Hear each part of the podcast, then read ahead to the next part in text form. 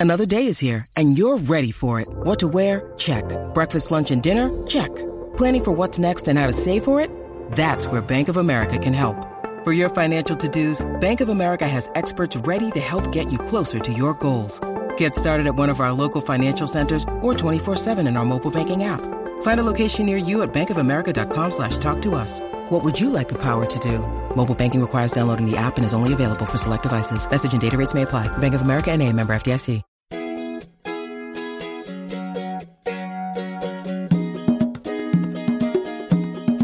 Welcome to the Modern Homesteading Podcast. We have allowed ourselves to become so disconnected and ignorant about something that is as intimate as the food that we eat. Be prepared to grow your own for victory. God said, I need somebody strong enough to clear trees and heave bales, yet gentle enough to yean lambs and wean pigs and tend the pink-combed pullets who will stop his mower for an hour to splint the broken leg of a meadowlark. So God made a farmer. Hello and welcome to the Modern Homesteading Podcast. I'm your host, Harold Thornbro, and this is episode 115, February 18th, 2019. And today we're going to talk about all the dirt on living the good life with author Kirsten Lie-Nielsen. And uh, really, we got a whole bunch of stuff for you today on this show. We're going to quite the variety today. But uh, we're going to be having a chat with her about her book. So, you want to be a homesteader, all the dirt on living the good life. But before we get into that, how about some homestead updates?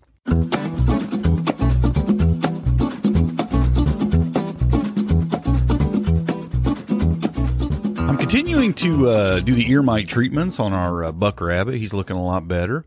And uh, oh, it's here. It's finally arrived. Today, I officially started the tomatoes and the peppers from seed for the spring garden, so I'm pretty excited about that. I actually started the onions uh, from seed a couple weeks ago, and they're doing good. I actually just started them in the greenhouse, and I'll be starting the. Um, it's a little cool in the greenhouse at night for the uh, tomatoes and the peppers, I think. So I think I'm going to leave them in the uh, in the house for a couple weeks before I take them out there and, and you know bring them in if I have to if it gets uh, cold anymore. But yeah, I'm ready. I'm I'm ready to get this thing rolling. I know it's a little early yet. We're really about uh, 11, 12 weeks before we can really plant into the ground. But I want a really good start on my tomatoes and peppers so I can have some pretty early this year. So I want to get those going at least. So that's what's going on on the uh, small town homestead this week. I want to start uh, doing the uh, in the news segment again, homesteading in the news, and I have a couple um, news segments for you. I wanted to um, I wanted to uh, talk about a couple articles I ran across that I think are really really good, um, both positive, um, but positive things for homesteading.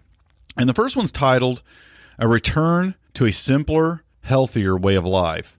Homesteading expands in the Nashville area. And uh, this article features a, uh, a couple or a family, rather, that are running a uh, farm, uh, Stony Creek Farm in um, uh, Franklin, Tennessee. So uh, they're they're doing lots of cool stuff. They're te- having classes. I'll put a link to their their website in the show notes. actually, I'll just play a little clip I'll play just a little bit of the. Uh, there's an audio that goes along with this article, or a little video. I'll play a little bit of the audio from that, about a minute or so of that, and you can check that out. We actually have, because we're both kind of from the corporate world. Uh, we so we developed a mission statement once we found out what it was that we wanted to do. And the mission statement of Stony Creek Farm is to teach people how to grow their own healthy food without pesticides and how to use their sustainable resources wisely. And that's the mission of our farm, and that's everything revolves around that. So there's a huge interest in homesteading and being able to have a freer lifestyle where you're not dependent so much on grocery stores. You can grow your own healthy food without pesticides. And, and you don't have to depend so much on grocery stores and the money that it takes because uh, as you've seen over the last few years well really over the last 10 years we've seen a lot of change and expense um, in grocery stores so you can see they have a lot going on. Uh, pretty exciting stuff. I mean, I, I, I love stories like this. I just love it when you know homesteading families are taking the initiative to um, to help others get started, uh, to promote the homesteading lifestyle, and uh, to teach others uh, how to do it. And I'll put a link to their website, Stony Creek Farm, in the show notes and that article as well. So go check that out. Really good stuff. The other article I wanted to uh, talk about uh, was titled Urban Homesteading Series Helps Bring Nature Home. And this one is from uh, theprogressive.com. And um, it was from uh, the Chilliwack Progress in British Columbia. And um, they're, uh, it's the Chilliwack Li- Library uh, programs feature soap making, macrame, and zero waste living. And it's a, a homesteader from Little Homestead in the Valley. And I'll put their uh, website link in the show notes as well. And they're just teaching lots of cool stuff. And you know, I think that's great that they're they're they're taking advantage of the library there to help others uh, get into homesteading and uh, take on some certain skills. Talking about you know natural homemade soaps. I mean that's awesome. You know that they're they're they're taking the initiative to step up and do that. That they're concerned about uh, zero waste living and they're trying to promote that and other things as well. So I think that's cool. I'd like to see a whole lot more uh, cities. Uh, doing that, a lot more individuals taking that opportunity to do that, and really making the most out, out of that, um, the libraries for for promoting homesteading. I think it's really cool. And it's urban homesteading too. I always find that's really cool that folks are taking that initiative with uh, urban homesteading. Hey, y'all, let me tell you about a great company I really believe in, and that company is New Society Publishers. Here's why I love this company. Listen to a few things they have in their mission statement.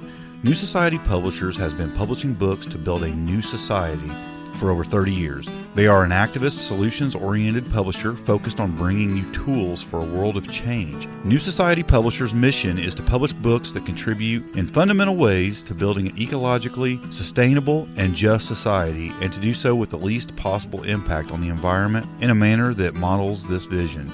Uh, their books are packed with ideas on the cutting edge, analysis that's hard to find, inspiration for daily struggle, and practical tools to change the world. New Society Publishers' work speaks to individuals and, in, and organizations interested in changing their lives so that they may change the world for the better. Uh, let me tell you, folks, that's a mission statement I can get behind and support.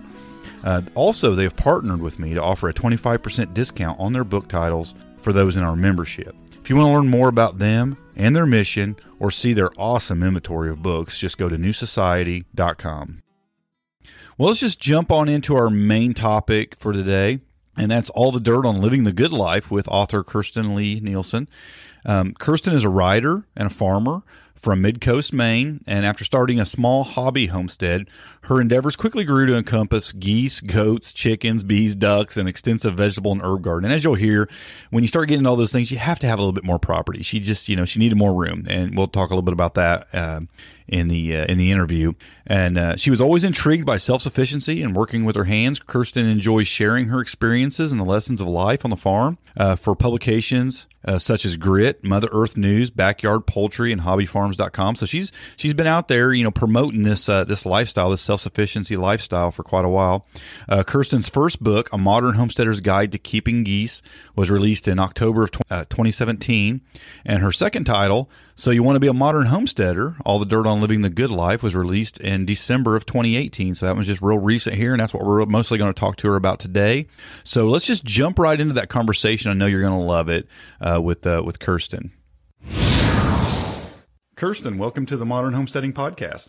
Uh, thank you. Hello. Thank you. Thanks for having me. It's a pleasure. Uh, now, you've written a couple books, and most recently you wrote uh, one titled So You Want to Be a Modern Homesteader All the Dirt on Living the Good Life. Now, that sounds like a controversial title.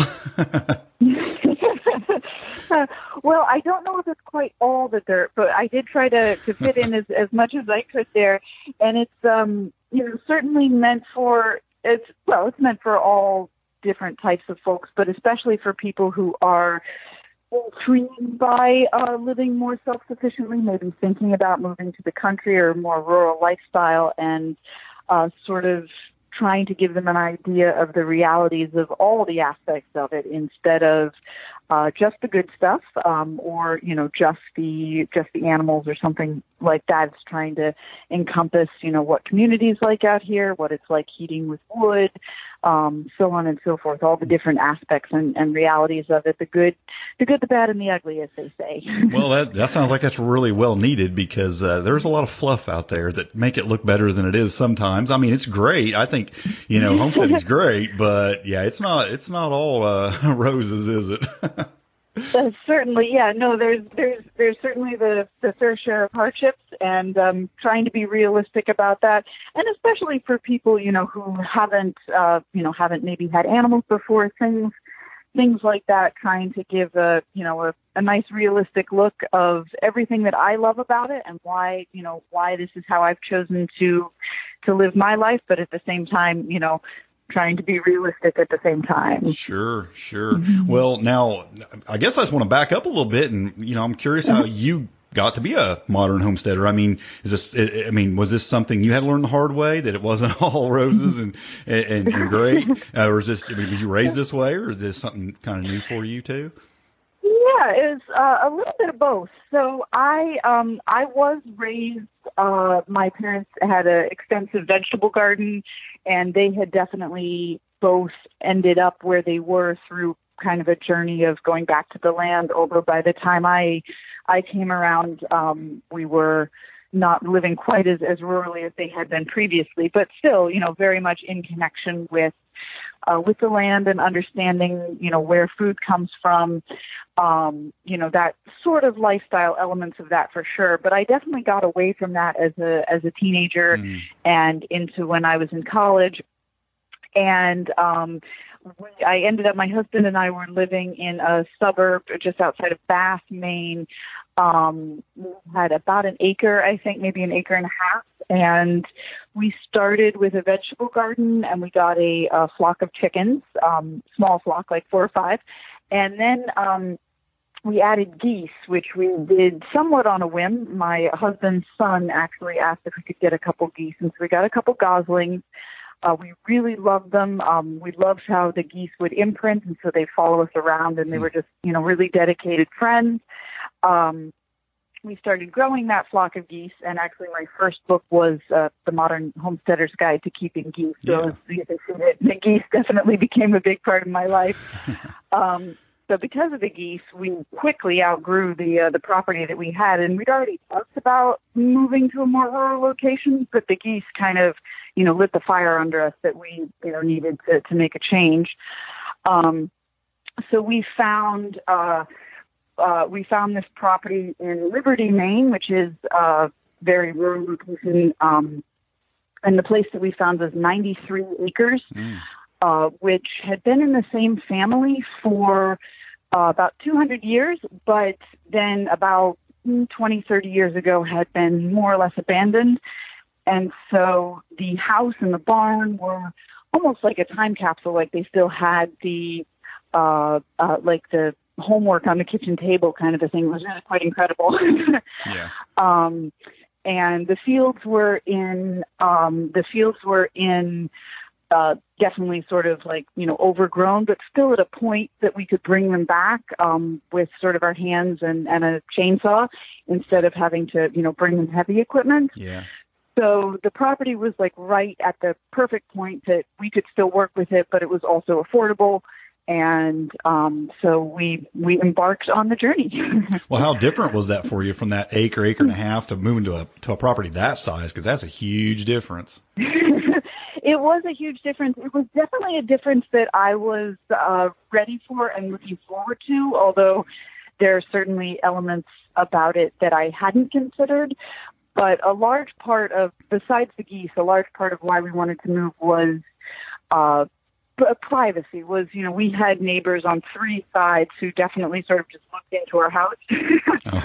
Um, and so being in a rural spot was really important and being in a place where we could sort of do our own thing Yeah. and have our animals without worrying about them bothering anybody or making too much noise. Right. Um, so we wanted to be able to expand in terms of growing crops and getting, you know, larger herds of animals, but we also just wanted the land around us for, for privacy. So sometimes it's startlingly quiet and you can feel a little isolated, but overall, um, I I mostly think that uh, you know mostly it was a good transition, and I was happy that it was that quiet. Yeah, yeah. Well, what kind of animals are you raising now? I mean, you obviously moved on from just chickens and geese. You went on to some bigger animals, probably. yes, yes. So at the moment we have our, our geese have grown to two dozen, so we have quite a quite queue. Um, we have chickens, uh, we have guinea fowl as well, which we use to keep uh, keep the ticks down around here. Um, And then we have a herd of nine goats at the moment, most of which have been bred, so we have quite a a few more goats.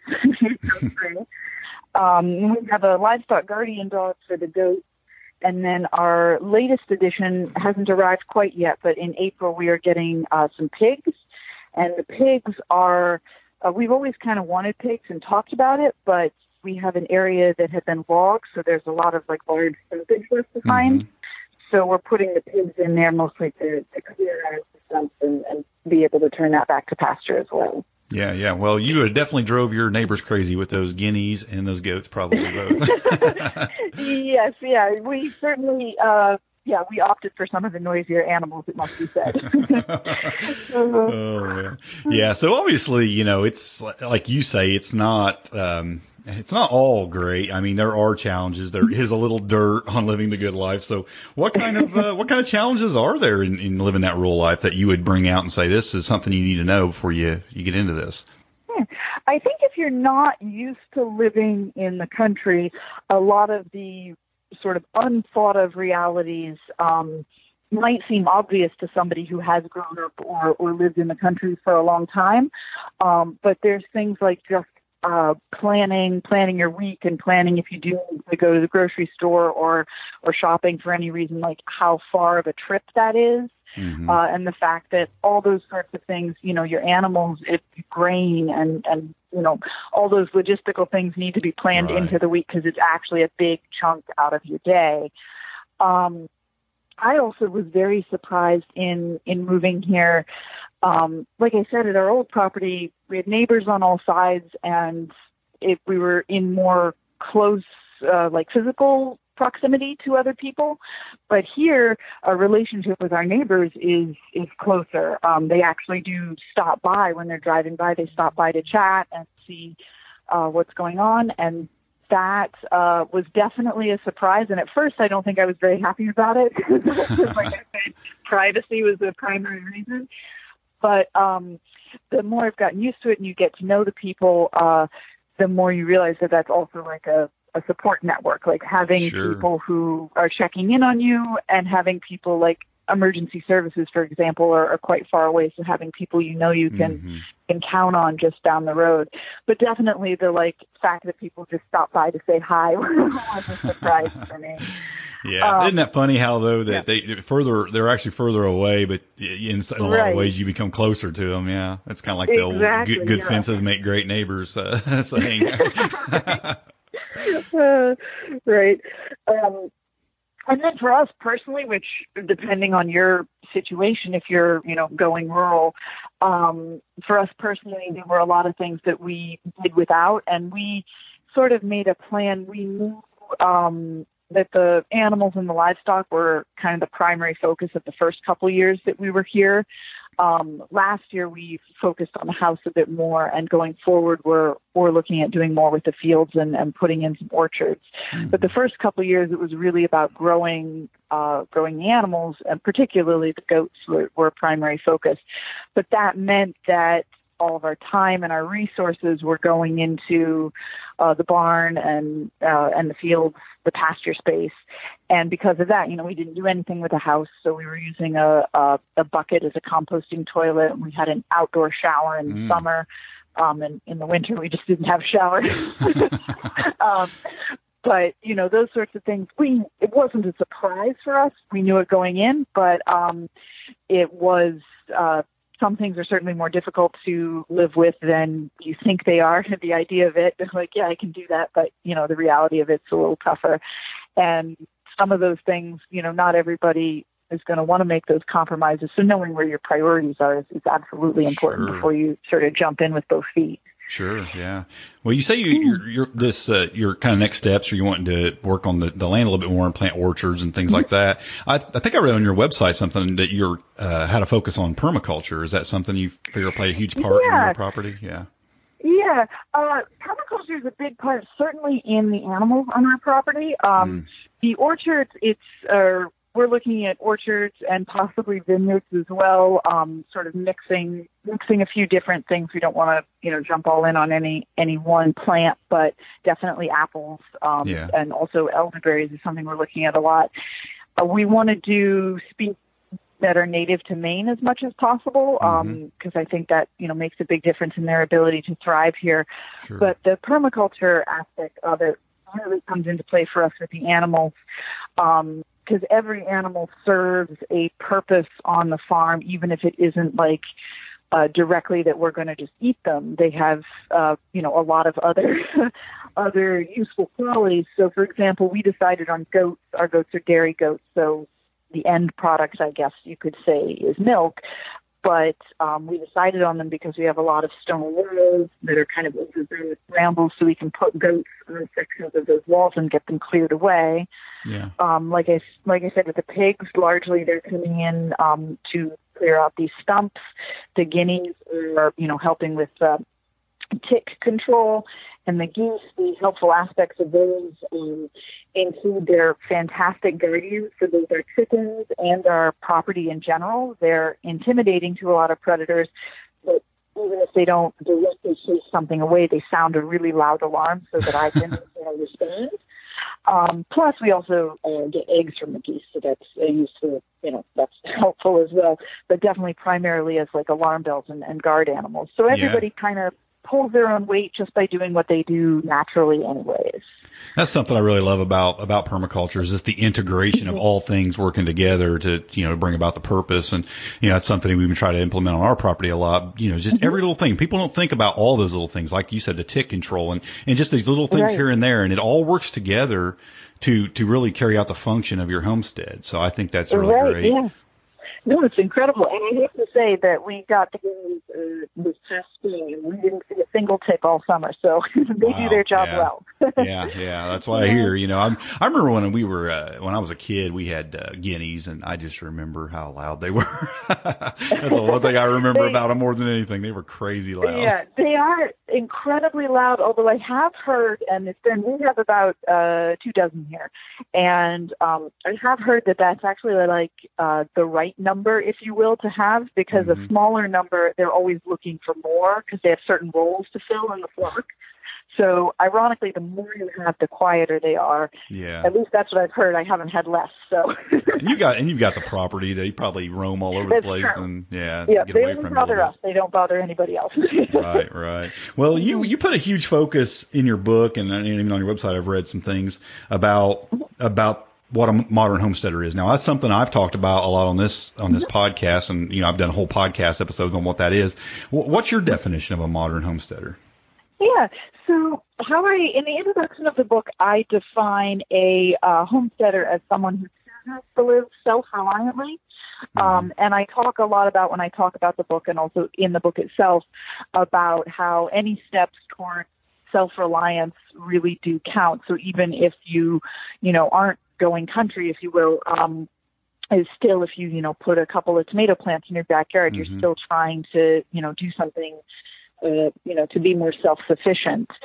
Um, but homesteading is such an interesting and such a broad term. You know, I know homesteaders uh, who self-identify that way, who are like, there's people who's totally off-grid, but they also buy all their groceries, or there's Yeah. people who make everything themselves, but they're totally on the grid, Yeah. or um, you know, doing everything you can completely by hand, or people who get excited about their new tractor and equipment. So it's like all all ranges and I think it does absolutely all count. Like I don't I don't want to eliminate any of those groups uh, because they're all sort of striving towards the goal of Mhm. um, you know you know pro- providing more for themselves. So Sure. I think it's it's all good, and I think the end goal is is being as self reliant as possible, and also doing it in a way that that you enjoy. I think the joy of it is very important in sustaining it. It's it's good to have the goal of being self reliant. Um, but there have to be things about it that jazz you so that on the days when it seems like too much, you're still, you know, happy to be here. Yeah, absolutely. I talk to a lot of uh, homesteaders who who actually uh, seem to have uh, trouble calling themselves a homesteader. That well, I'm only Uh-huh. gardening. I'm only raising a couple things. I'm only you know you know canning my food. I don't know if I'm a homesteader or not. I'm like, yeah, I think I'd probably call Yeah, you a homesteader. yes, absolutely. No, I definitely think that counts. Yes. yeah, yeah. Well, I, yeah, I would imagine that. Yeah, that there is a lot of people in, that think that you know that they just got this number in their head. Well, I got to have a hundred acres, and I got to be you know Uh-huh. completely you know self sufficient and, and and sustainable, or else it just doesn't count. And then and then again, there's people probably that just have a couple tomato plants that Right. you know I don't know, or that's probably just a gardener at that point. But if you're taking other steps towards you know uh, building some some self sufficiency in your life, some self reliance into your life, then yeah, I would absolutely I agree with that 100. percent And often it's not. If you do start with a couple tomato plants, it, it usually grows. So Yeah, yeah. No, nobody stops with just a couple plants. it's Right. contagious as can be, Yes. isn't it? Yeah, yeah. Well, I imagine you get asked quite a bit uh, from folks who are interested in this kind of lifestyle. You know, what, what's it take to get started? What do I need to do? I mean, what kind of advice do you have for folks like that? Yeah, I mean that is the the toughest aspect, and it's definitely the the question that I receive the most is like where to begin or how do I begin on a budget. Um, and unfortunately, there isn't any one answer. It's very much uh, individually based. Um, but I think uh, primarily deciding like what what's most important to you, making sort of lists of you know what you want to become self-reliant in first. Uh, Do you want to start with the garden? Do you want to start with the animals?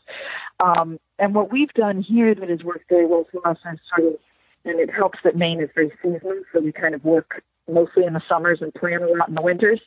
Um, but you know, this summer we're focused on the goats, and we're going to do, you know, we're going to get their pasture space done. We're going to get the milking area done, um, and writing that down and knowing that that is our focus for that year.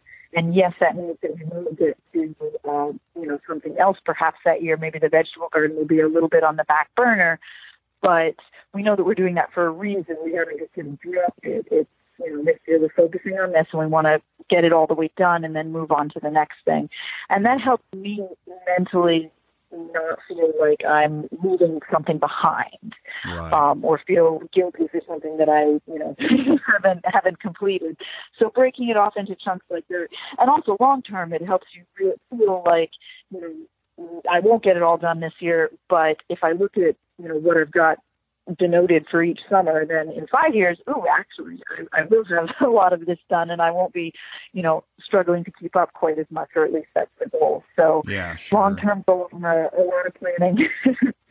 Yeah, Mhm. so many. It's so easy to just take on too much too fast and Mhm. and just uh, get overwhelmed, really. And and I, you know, I, we're probably all homesteaders are probably guilty of that. We just we want it, we want it now. But you really do Oh, have to try to limit yourself and just take on one, maybe two things at a time, and just kind of take slow steps and and over the years, kind of build it and build it and build it until it becomes what you want it to be. Yeah, and I can't say. I mean, I have to admit that's my advice, and that's my goal. Every summer, I definitely am overwhelmed. I Yeah, me too. on too much, but I still, at the end of the summer, feel better thinking, you know, oh well, I took on too much, so I didn't do that one thing, but I'll do it next year. So you can't, yeah, don't don't give up as well. I guess. So listeners, do what we say, not what we do. right, exactly. yeah. right.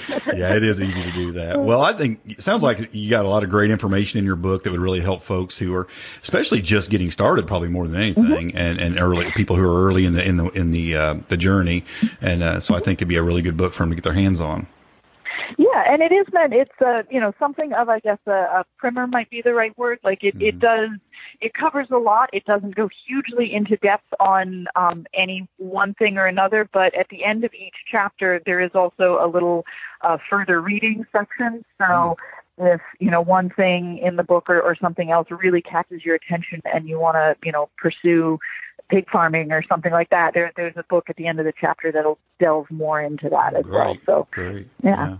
Well, uh, let folks know where they can uh, they can check out your book, check out what you're doing, and all that stuff.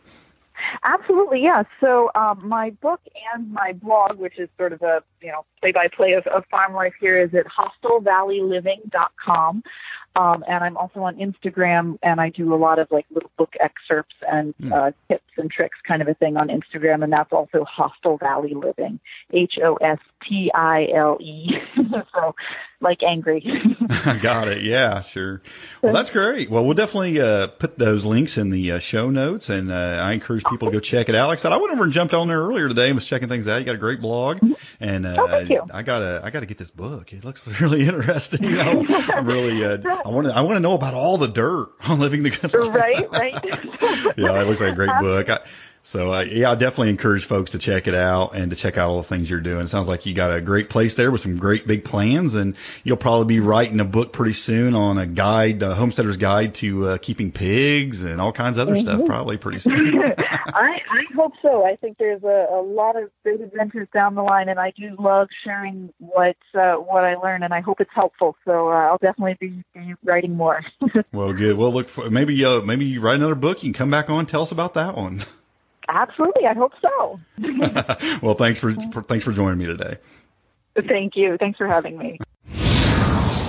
All right, great stuff from Kirsten there, and I will have her website in the uh, the show notes as well as links to her two books. So check those out if you're interested.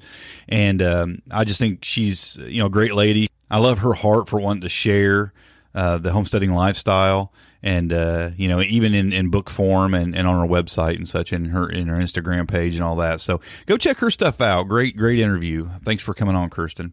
Also, we have a new segment uh, Homestead Recipe of the Week.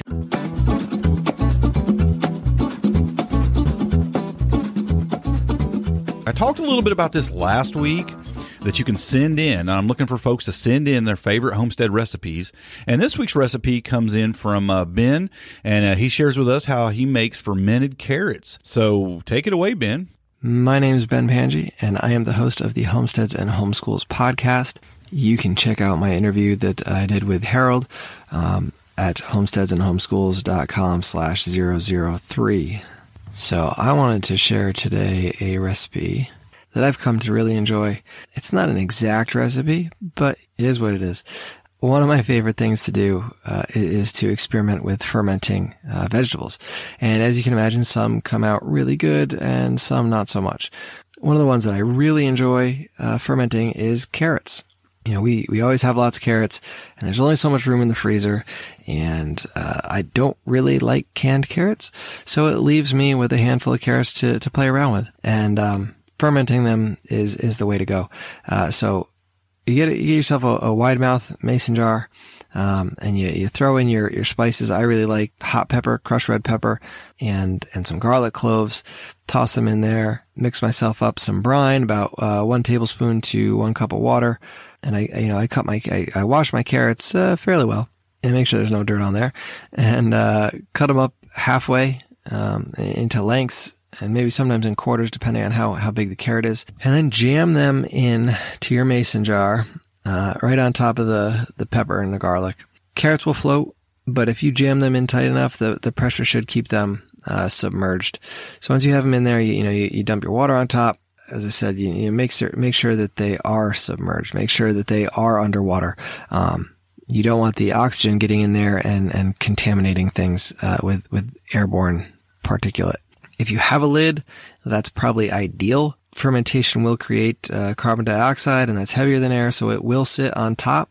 But if you have a lid, it will prevent uh, any little breezes, any winds, any dust from settling uh, through that carbon dioxide, through that that plug, and uh, and contaminating your carrots. Now, I don't know exactly how long um, to tell you to leave them in for. I uh, depending on the weather, you know, the ambient temperatures. If it's warmer outside, they're going to ferment faster. If it's colder outside, they're going to ferment slower. Uh, I usually go with anywhere between three to five days. Keep an eye on them. Watch as the bubbles start coming. Um, you know, kind of look like you're uh, like a seltzer or a soda in a, in a jar. Not quite as many bubbles, but you know, you, you see little bubbles coming up here and there. And uh, and you can always sample them. You know, get yourself a, a, a clean fork and uh, stab one out. And um, and give them give them a taste, and you can judge it that way. Uh, once they're they're fermented to the point where you want them fermented, uh, throw them in the fridge, and that that pretty much slows it down. But uh, yeah, you got yourself some nice spicy carrot pickles. Uh, they're delicious, and uh, they they really are a tasty snack in the uh, summertime. So that's my recipe: um, lacto fermented carrots. try it this year. Your kids probably won't enjoy it any more than uh, canned carrots, but you may. So give it a shot, and who knows, you might uh, you might find something you really love, or uh, you might have just made yourself a mason jar full of chicken feed. Who knows? You gotta try it. All right. Thanks. Well, as you heard Ben mention, I was actually on his podcast. He just started a podcast a few weeks ago, and uh, I was, uh, I think, the third podcast uh, he done. And um, I'll put a link to that episode where uh, he and I had a chat about my homesteading journey and his website also. So go check that stuff out and uh, try some fermented carrots. Those sound great. I mean, we make some fermented carrots, and something he talked about was was keeping the uh, the carrots down in the underneath the, the brine. Um, they actually make little weights uh, for that that you can like the, the, when you put the lid on, it will press the uh, stuff below the uh, when you're fermenting, it'll press it below the brine and make sure it stays there and doesn't float up. Because once you start pulling, you know, he said pull one out, test it. Well, as soon as you pull one or two out, they're going to loosen up. They're going to start floating, like he said. Um, but they actually have some weights for that. I tell you what, I'll put a link to those weights uh, that you can put in like mason jars that hold stuff in the brine uh, for an Amazon link for for those, so you can check out what I'm talking about there. But you can use anything that's sterile. I mean, I've used like uh, small um, like dishes, like that'll fit down inside there, like little things like that. Some porcelain thing that's really good and clean. Anything, but if you have some of those weights, it makes the job a lot easier. So thanks, Ben, for uh, for sharing that recipe with us. It just, it's great. You can send in your favorite homestead recipe as well. If you'd like to send in an audio recording, uh, we'd love to have it and add it to a, the podcast. We want to add one a week to the podcast if we can. And here's how you might do that. Uh, most cell phones usually have a recording app installed that you could use. I mean, just to keep it simple. And you just, you know, give us your name. If you have something you want to promote, like a website or a Facebook page, you can do that. Say, this is so and so from so and so, and and a recipe I like and want to share with you today is, and then just give us that recipe. And uh, you know what? Maybe you don't have exact measurements because I'm telling you, in my house, a handful, a dash, and a pinch are official measurements. So if that's what you got to do to say, here's my recipe, that's fine. We'll take it. Um, but try to keep that recording between one and five minutes. And believe me, it doesn't have to be perfect. Uh, I don't worry about perfect on this podcast, as you all know. We're we're we're friends having a conversation. So you send in your uh, your uh, recipe, and we'd love to have it. And when you're done recording it and you're satisfied, and, and you know, just email it to me at sthomestead at gmail.com and I'll add it to a future episode. And if you have a website or Facebook page for your homestead, I'll also add links to that in the show notes. So it's a good way to promote what you got going on, though. So look forward to getting more and more recipes. I have one more uh, right now for the next episode, but then after that, we don't have any. So go ahead and send those in. Love to have them. I'm also going to reintroduce the uh, the listener question uh, back into the show. Um, now, I was making whole shows out of listener questions. I'm not going to do that. I want to keep them short and simple, but I will take your questions uh, for the uh, for the shows. So this week's question comes in from Molly. Uh, she sent me this email. She said, "Hi Harold, I discovered your podcast a few weeks ago." and I've enjoyed listening to your take on homesteading in general, especially on a small scale uh, with small acreage. And she goes on to say, I just listened to your episode on homesteading on a temporary property. That was episode 101, if anyone wants to check that out, uh, which had some really good ideas. I was wondering if you had any tips or ideas for learning homesteading skills with no property. Now, when she when I first started reading this, I'm thinking, apartment, but that's not what she's talking about. You'll hear in her rest of her uh, question here. Uh, for a little background on me, I grew up with a family that did, that did some basic homesteading, huge gardens, some livestock, canning, etc. I feel like I've been trying to get back to that point ever since I left home. For three years, I lived in Arkansas and did square foot gardening in raised beds helped process animals with neighbors, learned to tan hides, discovered fermenting, and the list goes on. Even at an apartment, I had several outlets and learned a lot. For the past year, I've been living on the road. My job as an insurance adjuster does not allow me to stay in one area for longer than a month at a time. It also makes for some very long uh, hours sometimes. Currently, I brew kombucha and I'm trying to ferment veggies regularly. Uh, but lately, I've been a bit frustrated because I can't do a lot of what I would like. My hope is to get a remote position so I'm not traveling quite so much, but nothing is possible for at least another year. So if you have any advice for people in transient lifestyles, I'd love to hear them. Uh, again, I enjoy your show and look forward to listening more. Thanks so much, Molly. Well, Molly, thanks for the question. It's a great question. And you know, congratulations on all the things you have done. I mean, it sounds like you've took some huge steps, even when you were living in an apartment. I mean, you were processing animals and, and square foot gardening and raised beds and learned to tan hides and fermenting. I mean, that, that's huge. And you're making kombucha right now and trying to ferment some veggies on the road. I mean, that's pretty awesome, I think. Um, but I do have a couple ideas of things for your unique situation. Because you're in what I would consider a very unique situation, you have some unique opportunities. I think. Um, I don't know if you're traveling like all over the United States, but it sounds like you're you're in quite a few different places, uh, maybe different zones, you know, different climates, just completely different situation from time to time.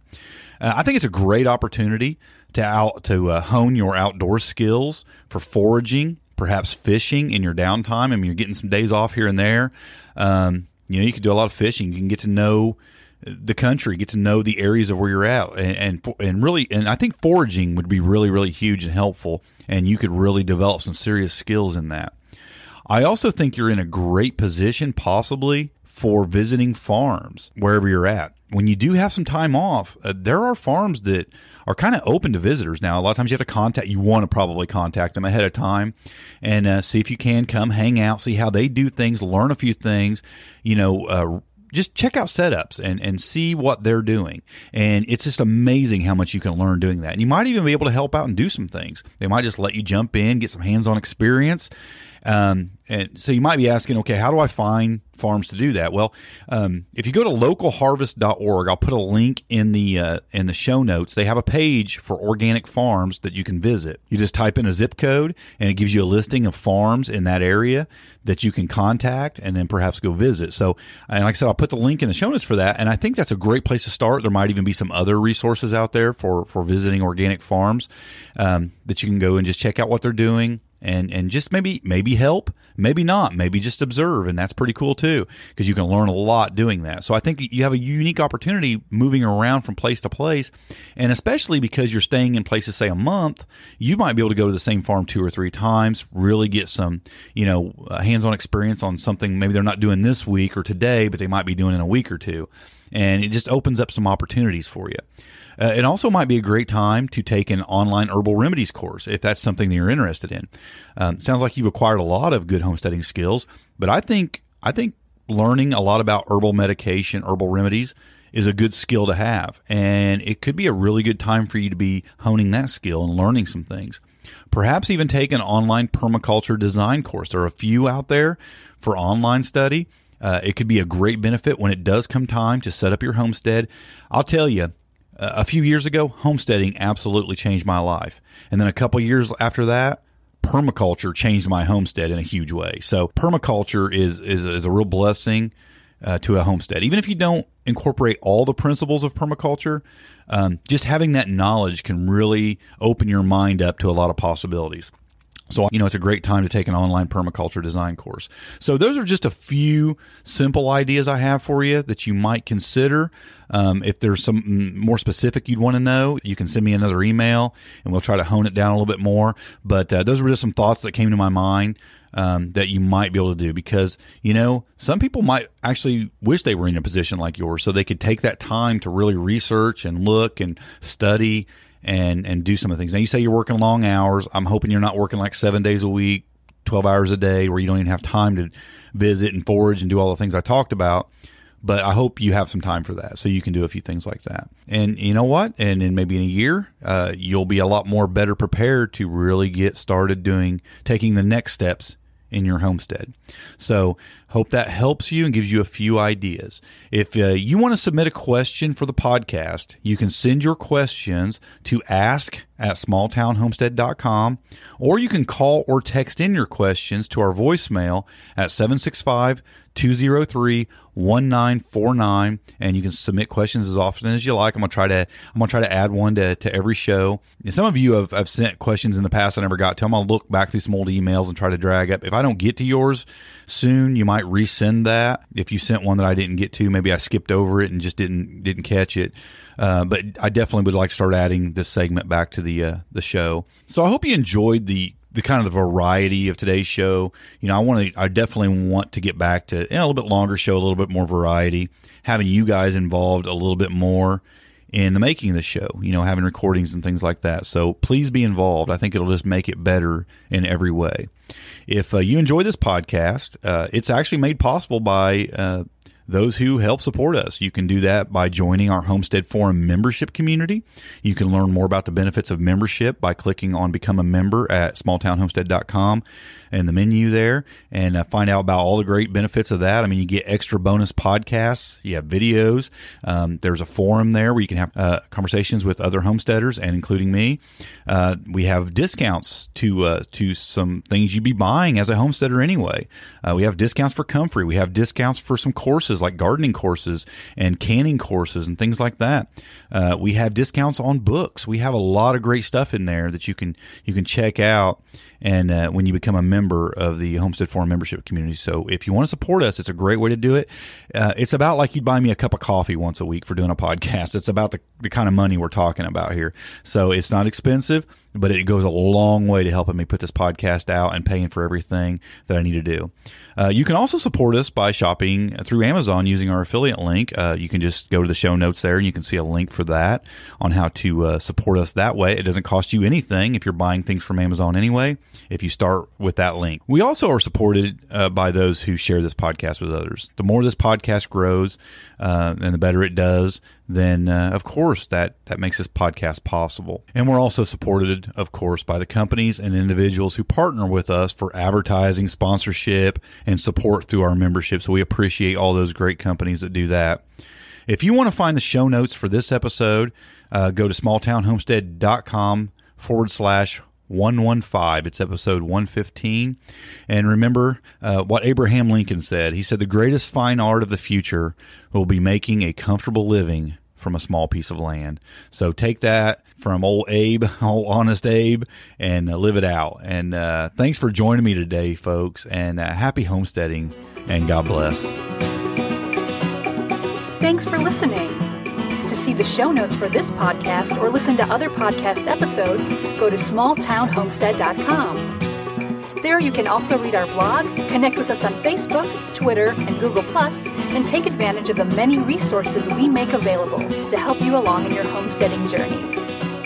Please share this podcast and help us to carry out our mission of helping others to homestead today for a better tomorrow.